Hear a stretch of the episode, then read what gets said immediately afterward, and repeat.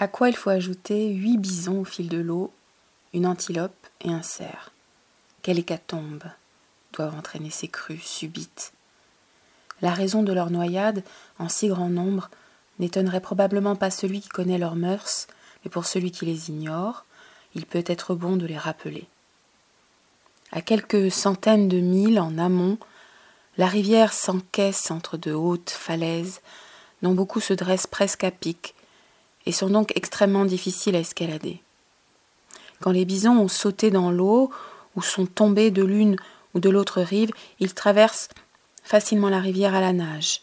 Mais quand elles atteignent le pied de ces véritables murailles, les malheureuses bêtes s'épuisent, en vain, essaient d'y grimper jusqu'à ce qu'elles rendent l'âme et se trouvent entraînées par le courant boueux.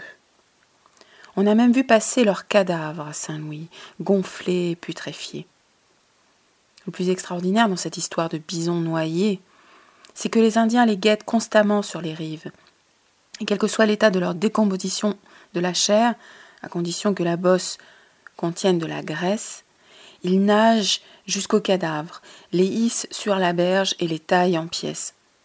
Après quoi, ils font cuire et mangent cette chair abominable, et ce jusqu'à la moelle des os. Dans certains cas, le degré de pourriture était à ce point avancé que la pelage s'en était allé.